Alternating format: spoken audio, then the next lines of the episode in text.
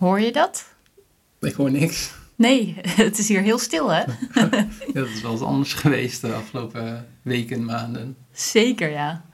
Nee, uh, het is eindelijk weer tijd om deze podcast op te nemen. En een van de grootste redenen daarvan is dat onze zoon Hidde uh, sinds kort, of nou eigenlijk vanaf vandaag, naar de opvang is. Voor twee dagen in de week. Ja. Dus wij hebben nu eindelijk weer tijd om deze podcast op te nemen. Ja, nee, dus ik heb daar ook wel, uh, wel weer zin in. Ja. Ik heb wel weer zin om hem straks weer op te halen, maar uh, ook een zin om deze podcast op te nemen. Ja, nee, ik ook. Dus uh, we gaan er lekker mee aan de slag. Ja, nou, top.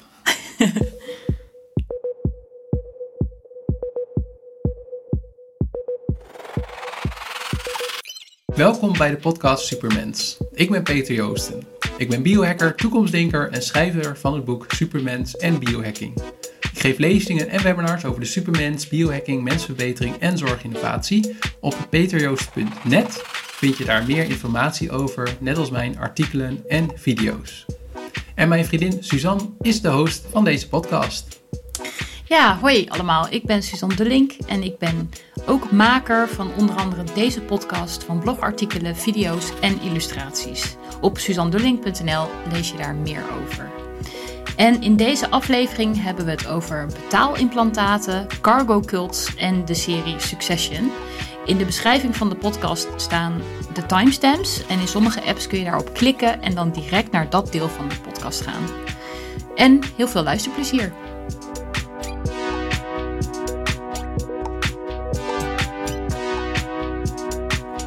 Laten we beginnen met de backstage pass. En dan hebben we altijd drie onderdelen waarvan de eerste iets persoonlijks is. Nou ja, en deze keer gaan we het even hebben over het ouderschap. Ja, want de aflevering, is 106, 114, want 115 was een soort van intermezzo. Was voor de, ik had een podcast gemaakt voor de medicijnautoriteit en die heb ik weer met hun toestemming gepost als uh, aflevering 115, maar aflevering 114 lieten we de mensen die luisteren eigenlijk achter met de boodschap van we gaan er even uit. Uh, omdat jij toen hoogzwanger was. En, ja, want dat was in augustus 2021. 21, ja. Ja, ja toen uh, zat ik hier met een hele dikke buik. En ja. uh, toen... En what happened next? nou ja, in september is de baby eruit gekomen. ja, ja. En nu is Hidde, onze zoon, vier en een halve maand. Dus dat is heel snel gegaan, Ja. enerzijds. Ja. En de eerste bespiegelingen van jou, moeder? Ja, jeetje, het is echt zo'n grote verandering in je leven. Dat had ik ook van tevoren niet kunnen indenken. Dat, dat je leven zo verandert en dat het zo intens is in de positieve zin. Maar je hebt ook veel zorgen. Het is zwaar met, met slaaptekort en eh, alle, ja, alle nieuwe dingen die je moet leren en die je tegenkomt. Maar ja, nou, het is vooral heel erg mooi, vind ik. Het, Ja. het is heel cliché, maar ja. Ja. dat is ook een van de dingen die ik vooraf hoorde. Dat mensen zeiden van alle clichés die je erover hoort, die kloppen. En Ja. dat is ook wel wat ik wel merk. Ja, precies. Ja. Dus, eh, ja, de tijd vliegt voorbij, vind ik. Dat het nu alweer vier en een halve maand eh, voorbij is eigenlijk. Maar aan de andere kant voelen de dagen soms wel heel lang. Dat je denkt van jeetje, weer een slaapje, weer een fles, weer een luier. Dat, dat soort dingen, dan, dan voelen de dagen soms eh, eindeloos. Maar Ja. als je erop terugkijkt, dan denk je wow, het is echt voorbij gevlogen. ja, ja, nee, dat gevoel heb ik ook, ja. Ja, en ook wel weer heel leuk om weer aan de slag te gaan nu. En weer te podcasten en ook weer andere dingen te, te kunnen doen dan alleen maar babydingen. Ja, ja, dat komt heel langzaam, eh, ook voor mij. Het- Ook gewoon elke week kon ik weer wat meer doen. En Komt er meer ruimte in je hoofd. ja, Ja. Ja. dus eh, nou, dat vind ik ook wel leuk. En ik vind ook wel de, de- dan de momenten die ik of wij met hem hebben heel erg leuk. Maar dan is het ook wel weer lekker om even een dag of meerdere dagen te hebben. Om ook weer gewoon met, eh, met het bedrijf bezig te zijn. Om andere dingen te doen. Ja, precies. Die afwisseling maakt het leuk. Ja, ja. Ja. zeker. Ja. Ja, en op zakelijk gebied, want dat gaat natuurlijk ook gewoon door. Wat wil je daarover delen? Wat ik daarover wil delen is dat ik in januari heb ik een eh, webinar gegeven voor de HKU, Hogeschool voor de Kunsten in Utrecht. En eh, in eerste instantie zou dat ook een, eh, een gewone keynote zijn, een gewone lezing. Maar toen ik contact met hen had, met de organisatie, toen hadden ze het al over van... Ja, heb je ook de mogelijkheid om een webinar te geven? Dus dat waren ze zelf ook aan het inventariseren. En toen ook met de nieuwe maatregelen, toen ergens eind december 2021, toen hebben ze ook besloten van we maken helemaal een webinar ervan. En er was een deel, plenaire deel was vanuit ehm, volgens mij de jaarbeurs in Utrecht. Waar, trouwens, vond ik wel grappig, de dagvoorzitter was uh, Valerio Zeno. En uh, nou, die heb ik ook nog een keer ontmoet. Echt een ding in 2016 of 17, toen hij een eind maakte. Valerio Forever. Toen was hij, uh, had hij mij geïnterviewd. En toen ja, dat was een tv-programma over ja. onsterfelijkheid. Ja. Of over heel oud worden. Ja. Sterfelijkheid en langer leven. Dus, uh, ik heb hem helaas dus bij die HKU-dag niet ontmoet. Maar dat want jij zat thuis. Ja, uh, ja precies. Ja. want ik was dan een van de parallele sessies en ik zat thuis. En wat ik wel leuk hieraan vond, is het, om dan ook na te denken van... nou, de doelgroep zijn dan studenten van HKU... of misschien ook docenten of andere mensen die geïnteresseerd zijn in kunsten... Dus wat ik heb gedaan is ook, ik heb het over mijn specialisme gehad. Dus mensverbetering, human enhancement. Maar dan van wat zijn nou kunstenaars die dat ook verbeelden en soms ook hun eigen lichaam daarvoor gebruiken. Dus uh, Neil Harbinson, de cyborg kunstenaar, heb ik over gehad. Uh, Stellark heb ik over gehad. Die heeft een, uh, een extra oor op zijn arm laten kweken, bijvoorbeeld. En de Franse kunstenares Orlan, die haar hoofd met plastische chirurgie heeft veranderd als ook dat het een kunstobject was. Dus uh, ja, ik vond het heel tof om daar. Ik vind het heel tof wat die kunstenaars doen. Ik zou zelf niet zo ver gaan. Maar ik vond het ook heel leuk om nu voor. Want niet bij elk publiek vindt dat zo interessant. Soms vertel ik wel over Neil Harbinson, omdat het wel heel erg een bijzonder voorbeeld is met zijn uh, schedelimplantaat waarmee hij kleuren kan horen. Maar dit was echt gewoon een publiek wat daar zo, waar ik al die voorbeelden kan geven. Dus ik vond het echt wel heel erg tof om, uh, om dat te doen, deze webinar. En wat waren de reacties van studenten? Ja, met een webinar is dat altijd wel lastiger. Dus enige feedback die ik in dat platform wat zij gebruiken kreeg was via de chat.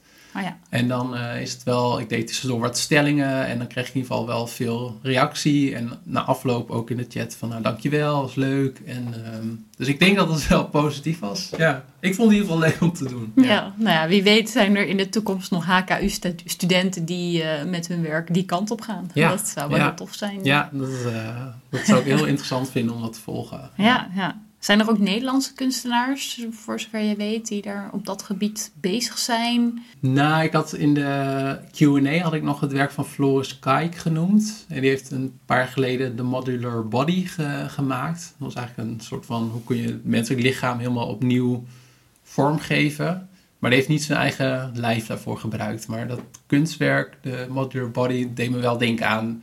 Dat is wel een goed voorbeeld, ja. Ja, precies. Het hoeft ook niet allemaal op eigen lichaam te nee. zijn, maar wel dat thema.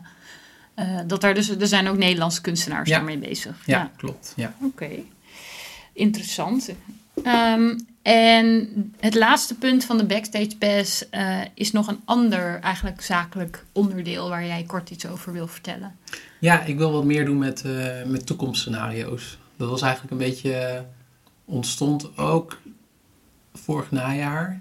Um, want dan een beetje, ja, dan ben ik een beetje aan het nadenken van wat wil ik nou precies. En dan is een beetje die periode met kerst en oud en nieuw is daar wel geschikt voor. Ja. En er kwamen eigenlijk een aantal lijnen een beetje samen. Dus de eerste was dat ik ook begin november een aanvraag had gekregen van een grote Nederlandse bank om uh, voor hun een aantal toekomstscenario's te schrijven. En wat is een toekomstscenario, om dat eerst even helder te krijgen? Ja, een toekomstscenario is een beschrijving van hoe een mens of meerdere mensen of uh, leven over tien jaar of over twintig jaar of in de toekomst. En dat, het idee is, we weten natuurlijk niet of dat echt uitkomt. Maar het idee is dan dat je op basis van het scenario dan gaat nadenken of bespreken van uh, oké, wat betekent dat dan? En willen we dat dat scenario uitkomt? Uh, zo ja, wat moeten we dan nu doen? Of zo nee, wat moeten we dan nu ook doen? En het is ook met, met name als doel om. Het heeft een hele lange geschiedenis. Ik ben daar nu ook een beetje over aan het inlezen. De meeste mensen kennen wel die hierin zitten van dat Shell die heeft hier in de jaren 70, 80, waar, hier heel toonaangevend in. Dus dat je, uh, als je in een bedrijf werkt, dan denk je, dan heb je heel vaak het soort van ja, denkfallacy. Van dat je naar de toekomst kijkt en denkt dat de dingen in de omgeving een beetje zo blijven zoals het nu is. En Shell was dan een van de eerste die had dan scenario's uh, gemaakt van uh, wat nou als uh, de prijs van olie heel erg hoog wordt. Dat speelde toen rond die tijd. En daarmee gingen ze dus in gesprek met, uh, met managers en bestuurders. En dat zorgde dan dat zij daar heel erg bewust van waren van oké, als dat gaat gebeuren, wat kunnen we dan doen? Dus op die manier konden ze veel sneller op de, ja, de ontwikkelingen in, in de markt en in de wereld reageren. En dat, daarvoor worden dus die scenario's heel vaak ingezet. Het is een wat creatievere manier om na te denken over strategie, over toekomst, over ja, acties die je nu kan doen. Ja, want heel praktisch gezien is een scenario een, soort verhaal wat jij schrijft. Van hè, je hebt. Uh, Henk, Henk is, uh, woont in Amsterdam en uh, hij is 40 jaar. En, en dan hè, hij is daar en daar werkzaam, bla bla bla. Het wordt een soort verhaal van, van de situatie die hij schetst. En dan met een bepaald scenario die in de toekomst speelt. Ja, en Henk die vliegt dan in een uh, vliegende auto naar zijn werk in, uh, weet ik veel, Amersfoort ja, aan zee of zo. Dus ja, dat, ja. dus dat, dat, dat, uh, dat klopt, ja. En je kunt het ja, zo gek maken als je wilt in die zin, maar het is vaak wel relevant. het helpt om na te denken over ja, situaties die kunnen gebeuren. Ja. Het, en hoe je daarop zou kunnen inspelen als bedrijf of als persoon. Of, organisatie. Ja, Precies, ja. En wat ik er zo leuk aan vind is dat het uh, uh, je als lezer veel meer, veel meer meeneemt in die toekomst. Dus tot nu toe heb ik heel erg... Het is concreter of het, het komt tot leven. Het komt tot leven, ja dat is eigenlijk wel beter. Ja, want tot nu toe heb ik heel veel geschreven wat meer feitelijk was. Van dit zijn ontwikkelingen, dat zijn kenmerken ervan, voordelen, nadelen. En ik vind het wel leuk om met deze scenario's dat het iets meer, iets vrijer is. Iets, iets, ja, iets meer probeer iets meer mijn verbeeldingskracht zeg maar, aan te spreken. Ja, en, en wat doe je daar nu uh, actief mee dan met die toekomstscenario's? Nou, ik ben begonnen, ik wilde één keer één, eentje per maand schrijven ongeveer. En uh, ik ben in ieder geval ook begonnen om ze in mijn nieuwsbrief te publiceren. En de eerste scenario die staat ook al op mijn website. Maar dat is dezelfde die ook in de nieuwsbrief van, uh, van januari stond. En ik heb nu ook eentje geschreven voor platform Future Based. En dat scenario ga ik ook in mijn maart nieuwsbrief delen ook.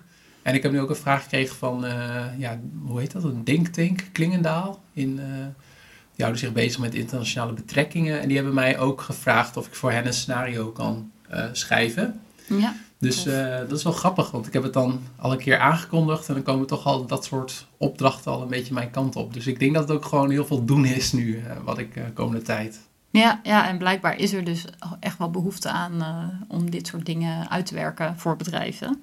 Ja, zeker. Ja. Dus voor de mensen die luisteren, vooral jouw nieuwsbrief in de gaten houden voor interessante scenario's die je dan kan gaan lezen. Ja, ja, en ik moet er wel ook nog bij zeggen van ik vond het wel, vind, vond het ook wel spannend om, om echt weer wat nieuws te doen. Ja, het is een stuk creatiever dan eh, meer die feitelijke inhoud. Ja, dus voor mijn gevoel stel ik me daarmee ook wel wat meer kwetsbaar op.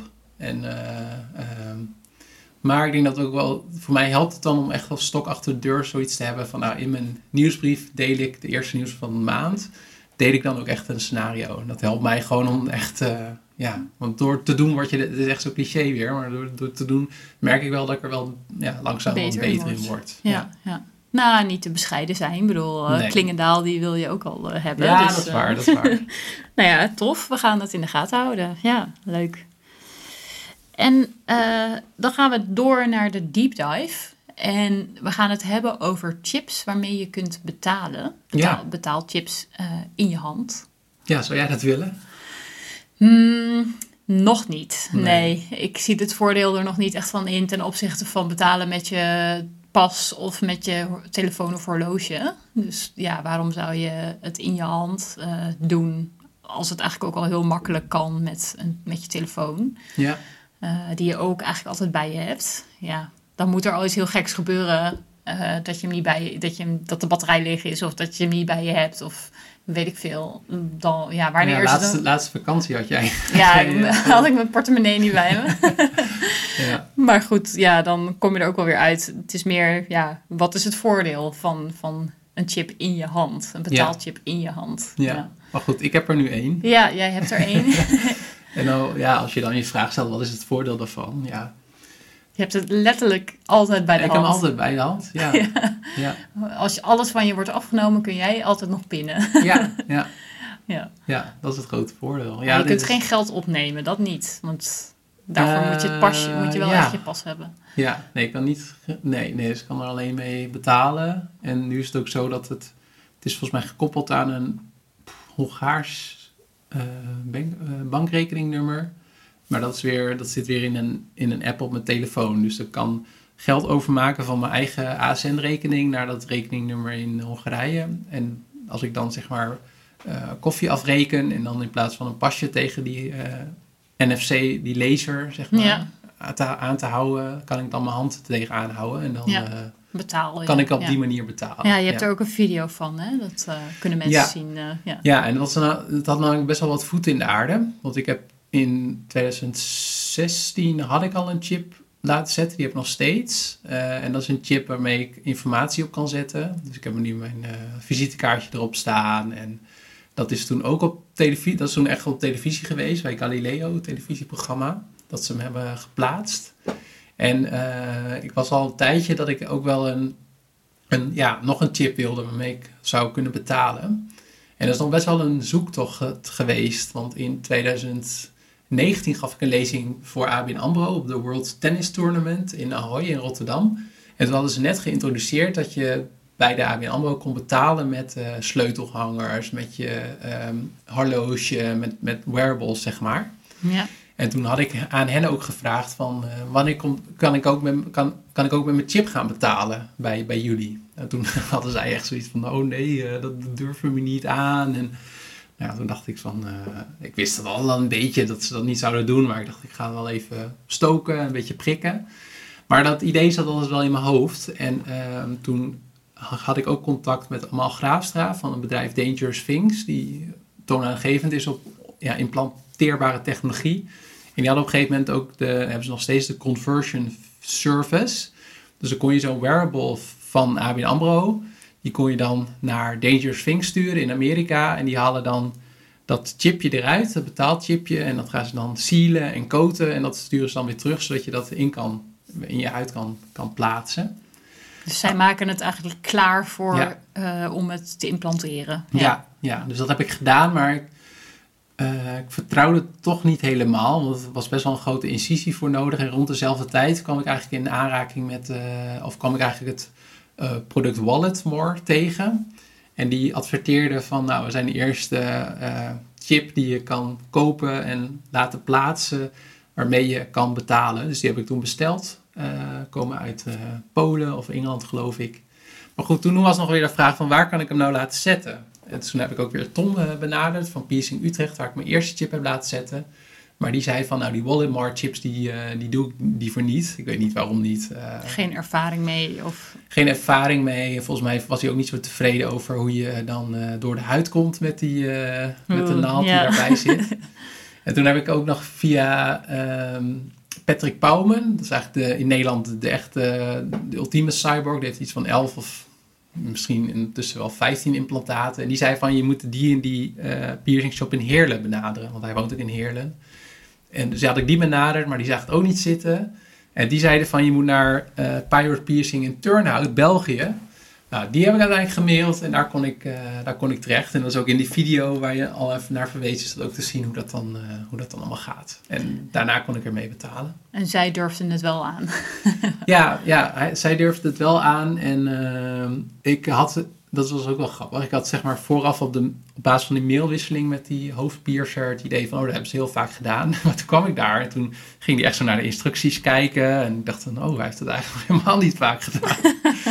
maar het is gewoon een hele ervaren piercer die, ja, die maakt zich eigenlijk niet zo druk over, over dit, dit is echt een hele kleine ingreep als je kijkt van wat mensen daar allemaal doen. Dan, ja, eh, precies. Ja. Nee, maar het is meer wel van, er gaat iets onder je huid. Ja. Dat is toch wel spannend. Want Ja. gaat dat goed? Blijft het zitten? Gaat dat niet ontsteken en zo? Ja, precies. En wat ik me ook nog afvroeg was, dat Walletmore, is dat dan standaard gekoppeld aan een bepaalde bankrekening of zo? Of zijn er niet veel banken die dit willen? Want waarom is het met een Hongaarse bank en kun jij het niet koppelen aan je eigen rekening? Ja, dat, eh, Of, of ja. ja, dat is een goede vraag. In ieder geval, volgens mij maakt uh, gebruik van dat je in zo'n app kun je zeggen van ik wil deze type NFC of deze wearables wil ik koppelen.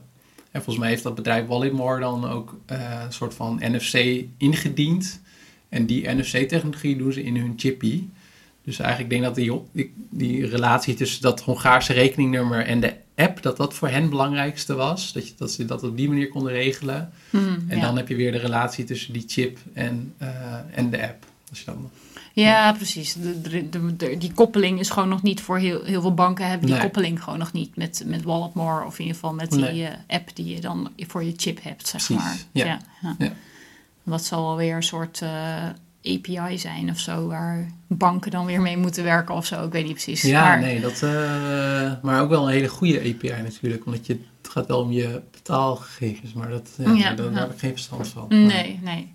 Nou ja, in ieder geval, eh, je kunt nu betalen met je chip, maar hoe vaak doe je dat? Doe je dat Ja, regelmatig? eigenlijk niet zo, eh, niet zo heel vaak.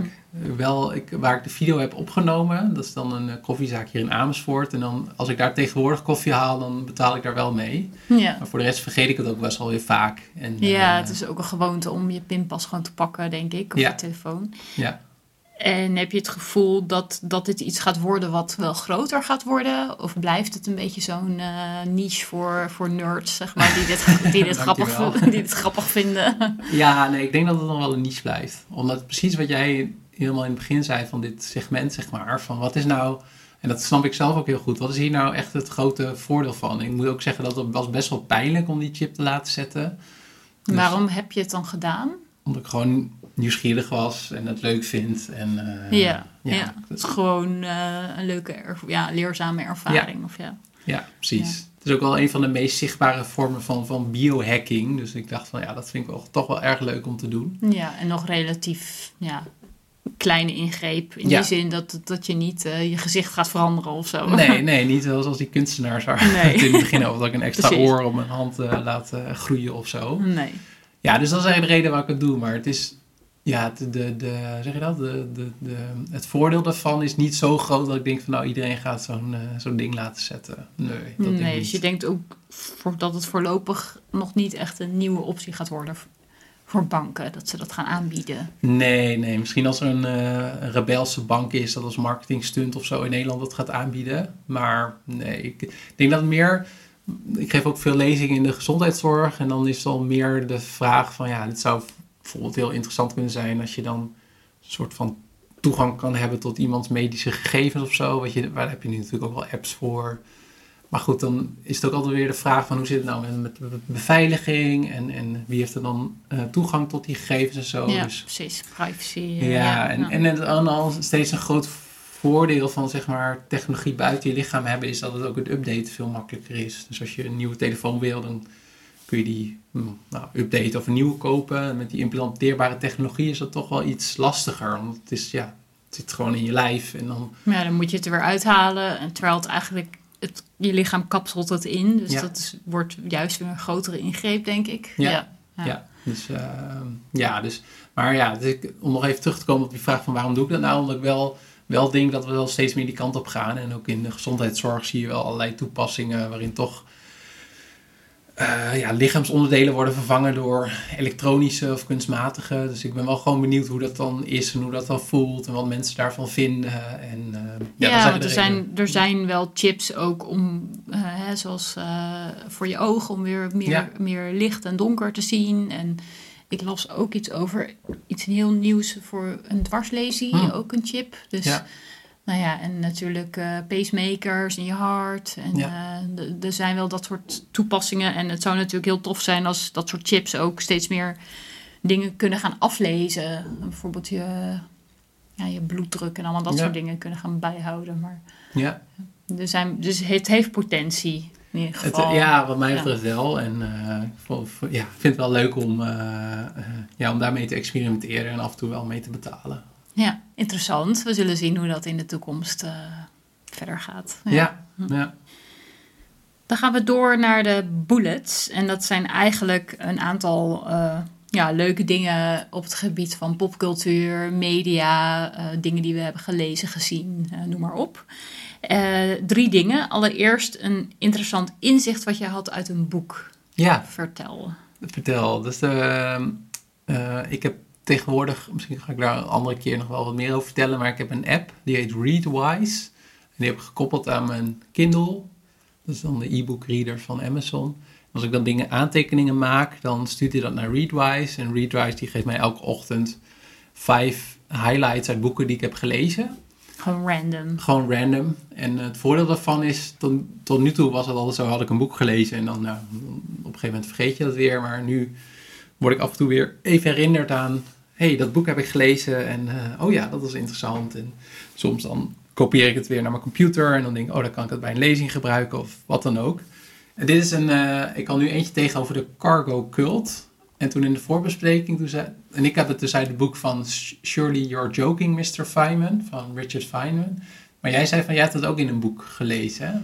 Ja, uh, ik moet even kijken naar het boek, want hier staat de boekenplank van Jared Diamond. Ja. Uh, paarden, zwaarden en ziektekiemen. Ja. ja. Dat boek over, um, ja, waar gaat het over? Over uh, hoe bepaalde groepen mensen de wereld eigenlijk uh, over zijn getrokken. En hoe ook uh, de westerse beschaving uiteindelijk weer de Indianen in, in Amerika en in Zuid-Amerika weer hebben overmeesterd. Mede door het meenemen van ziektekiemen, van ja. virussen. En um, daar gaat het op een gegeven moment ook over cargo cults. ja. ja over uh, de Polynesische eilandengroepen, of in ieder geval in, uh, hoe heet dat? Um, ja, wat is het? De Stille Zuidzee of ergens? Ja, uh, precies. Ergens uh, bij Paaseiland en, en Hawaii en, en dergelijke. Daar. Ja, ja. Heel ver weg. Ja. Voor ons.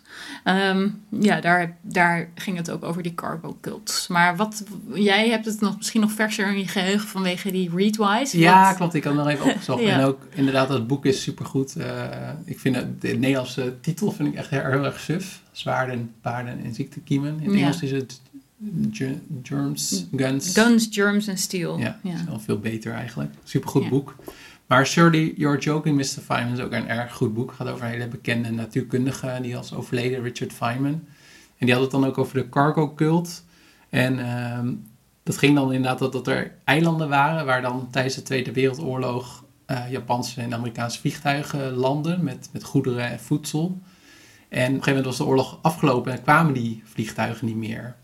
En die inwoners van die landen, die dachten van ja, dat, we willen eigenlijk wel weer die goederen hebben, zeg maar, om uh, uh, voedsel en, en goederen.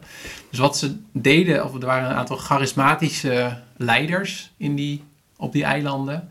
En die, ja, die, er ontstond een soort van cult, dat, dat ze dachten van als we uh, precies zo nadoen, zoals dat, dus we maken vliegtuigen van hout, we maken een soort van koptelefoons van hout we, we, gaan ook precies nadoen hoe de, ja, de, de Amerikaanse legermensen, hoe die zeg maar aan het seinen waren om vliegtuigen binnen te halen en te begeleiden. Als we dat allemaal doen, dan komen die vliegtuigen eigenlijk ook wel. En, ja, want goed om te vermelden is dat op die eilanden de, ja, ze eigenlijk nog heel erg uh, af, ze waren heel erg afgezonderd nog van de westerse of de, de, de meer de moderne eh, beschaving in die zin. Dus dat zij nog helemaal niet eh, in aanraking waren geweest met, met radio's, met vliegtuigen en dat soort dingen. Dus dat, dat was allemaal een soort van. Ze snapten ook nog niet eigenlijk hoe dat precies werkte.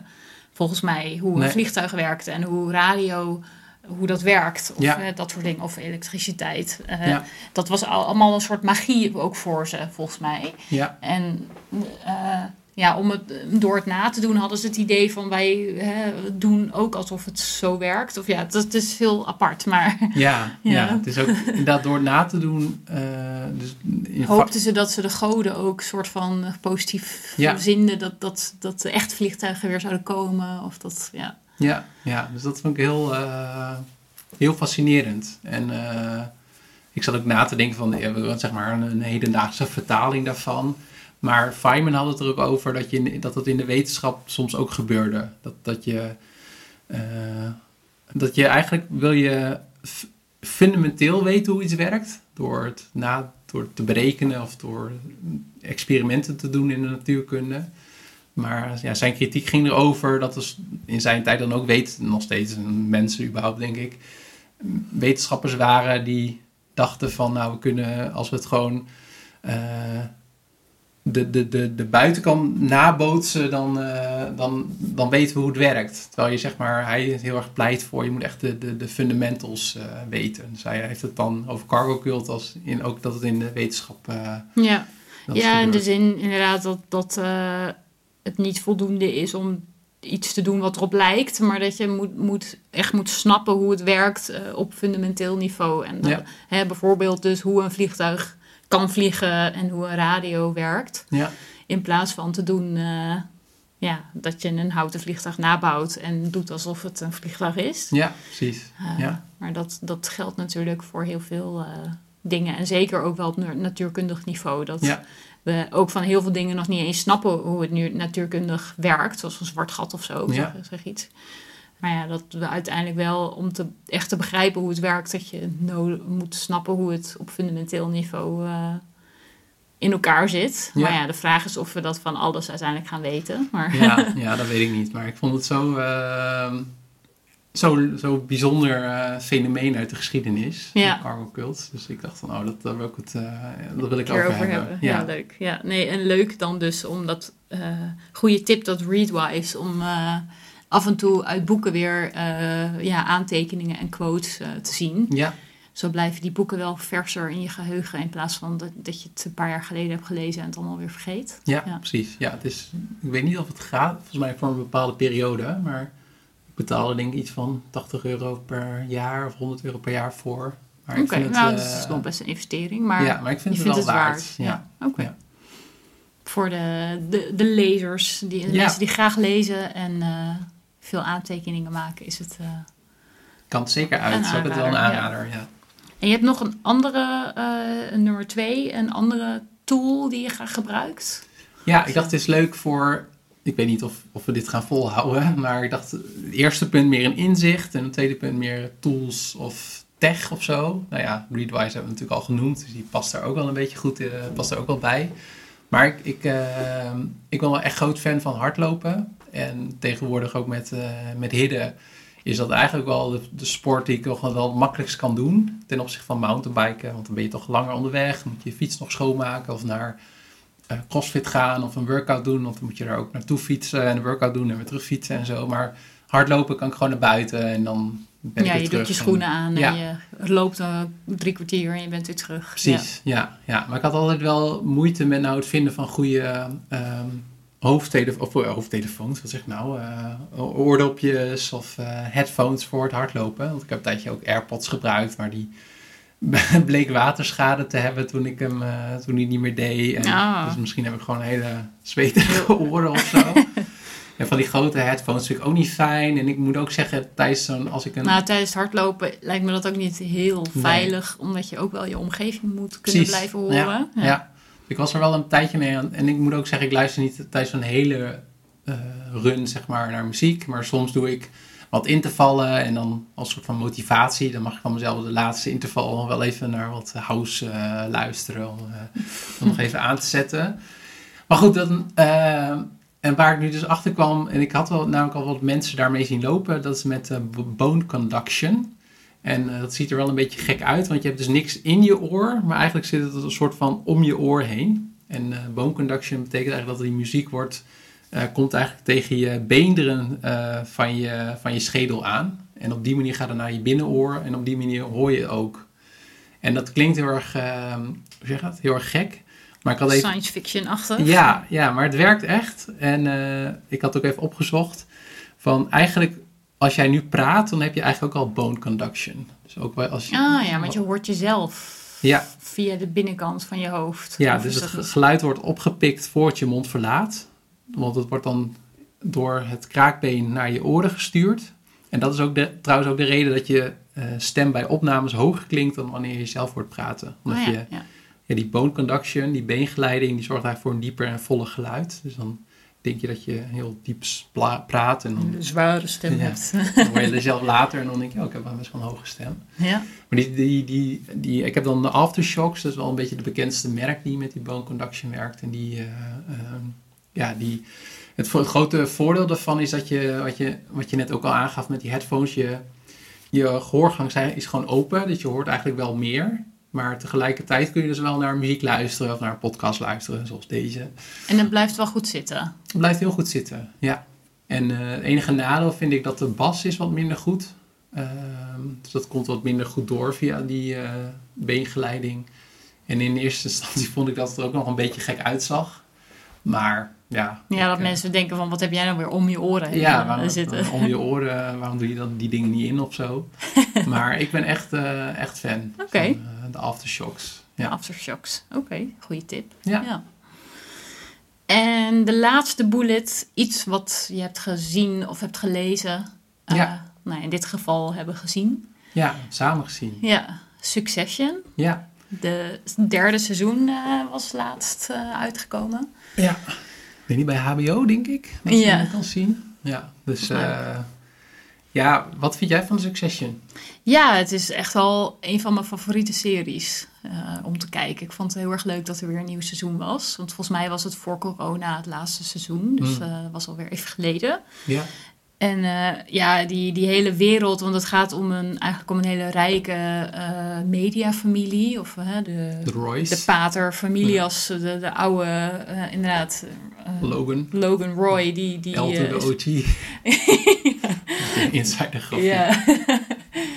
die, eh, eh, heeft, ja, die is hoofd van, van een, zo'n media-conglomeraat. Ja, een beetje geïnspireerd ook op de Murdochs, geloof ik, hè? Ja. Ja. En eh, hij nou ja, zit, is 70 of zo, zit tegen zijn einde 80 aan of of zo. 80. Heel oud. Ja. En eh, nou ja, ze zijn kinderen die, die eh, azen eigenlijk allemaal op het overnemen van het imperium. En ja, ze zijn natuurlijk echt extreem rijk en doen bizarre dingen allemaal. En Ja. ze, ze hebben allemaal verknipte persoonlijkheid ongeveer. Ja. En ja, dat is de een die wil, wil president worden van Amerika en de ander die... eh, eh, heeft allemaal problemen op het gebied van seks. En nou ja, Ja. het is allemaal echt extreem. En ehm, eh, ja, goed, dat, en, en, het is heel interessant om te zien hoe die dynamiek werkt. En nou ja, wat ze allemaal wel niet kunnen afkopen ook. En zo, hè, met, Ja. met, de, ook met de president. En Ja. Ja, ook met, met schandalen en zo. Het is, eh, ja, het is bizar en ik vraag me wel eens af van hoeveel hiervan is, eh, zit nou dicht tegen de werkelijkheid. Dan, ik denk niet dat het heel ver afstaat van de werkelijkheid eigenlijk. Nee, nee. En inderdaad, wat, jij, wat ik ook eh, gewoon ook inderdaad, wat jij in aanvulling op wat jij zegt, eh, zo goed geacteerd. En die dialogen die zijn zo scherp. En Ja. fantastische locaties waar ze filmen. Ja, ja die Ja. hele wereld van miljardairs en zo, dat, dat, dat fascineert me wel echt enorm. Van hoe leven zij? Ze leven in zo'n extreme bubbel. Dat je- Mm. Ze hebben totaal geen weet van de, van de realiteit van de meeste mensen. Nee. Dat, eh, ze hebben zoveel geld dat, dat ja, wat, wat, je, wat er volgens mij ook een keer in een stuk in de Volkskrant stond over Succession. En nou ja, voor die serie hebben ze zelfs adviseurs om, om te kijken van eh, eh, hoe leven mil- miljardairs eigenlijk. Want wij hebben daar helemaal ook geen beeld bij. Nee. Maar dat, dat, dat die adviseurs bijvoorbeeld zeiden van eh, ja, miljardairs die dragen nooit een jas. Ja. Eh, want ze, ze gaan van, van helikopter naar, naar limousine naar kantoor. En ze lopen nooit buiten. dus ja, hooguit in hun eigen tuin of zo. Maar ja, ze, ze, ze dragen nooit een jas, want ze hoeven niet naar buiten toe. En dat, eh, dat soort dingetjes Ja. waar je zelf natuurlijk nooit aan denkt. Maar nou ja, ik vind het ook heel grappig dus dat zo'n serie blijkbaar weer adviseurs heeft om de, de makers weer te adviseren hoe miljardairs leven. Want het is zo extreem dat je dat zelf ook niet kan bedenken. Nee, nee. Dus dat, eh, ja, het is, het is een toffe serie. En het Ja. geeft een, eh, een interessant kijkje in die, in die wereld. Terwijl het natuurlijk puur fictie is. Maar ja, ik denk dat het niet ver van de werkelijkheid afstaat. Nee, nee. En seizoen 3 is uit. En ik denk dat ik het ook het beste seizoen van de drie vind. Zijn 1 en 2 alweer even geleden. Maar ik Ja, zou denk ik wel ja. gewoon met één beginnen. Met Zeker, beginnen. ja, ja, want het zit best wel complex soms in elkaar. Dat je denkt, waar hebben ze het over? En, en er wordt ook wel weer teruggehaald naar eerdere seizoenen of hè, bepaalde gebeurtenissen. Dus zeker gewoon bij seizoen 1 beginnen. En ja, het is, eh, het is fascinerend. Ja. Soms moet je er ook wel eventjes doorheen of zo, door gesprekken. Of, Hmm. En, en ook wel echt op het einde van seizoen 3 is wel echt een mega plot twist. Dus eh, Ja. er, ik ben heel benieuwd naar seizoen 4. Ja. Wanneer is al bekend wanneer dat weer begint? Nee, ik denk het niet. Hè? Ik denk eh, Wow. dit jaar of volgend, nou, ik denk volgend jaar. Ja. En, het, eh, en er komen vijf seizoenen in totaal, toch? Oh Er ja, was ja. iets over gezegd al, dacht ik. Ja. Dus, eh, Ja, nou ja, weer afwachten hoe, uh, hoe het verder gaat. Ja, Ja, ik heb er in ieder ja. geval wel zin in, ja. Ja, het is echt een toffe serie. Ja. Ja. Dat was hem weer. Bedankt voor het luisteren naar deze podcast. Eh, de show notes die vind je in de beschrijving zelf, eh, inclusief timestamps. Dan kun je ook, eh, als je specifiek naar een bepaald stukje wilt, daarop klikken en dan ga je gelijk daar naartoe. En op peterjoosten.net vind je nog veel meer over lezingen, webinars, de maandelijkse nieuwsbrief, blogartikelen, boeken en nog veel meer. En tot de volgende aflevering. Nu twee maandelijks trouwens. Oh ja, dat is ook zo. Moet hij opnieuw? Nee hoor, dus oh. het is uh, twee maandelijks. Wanneer? ja.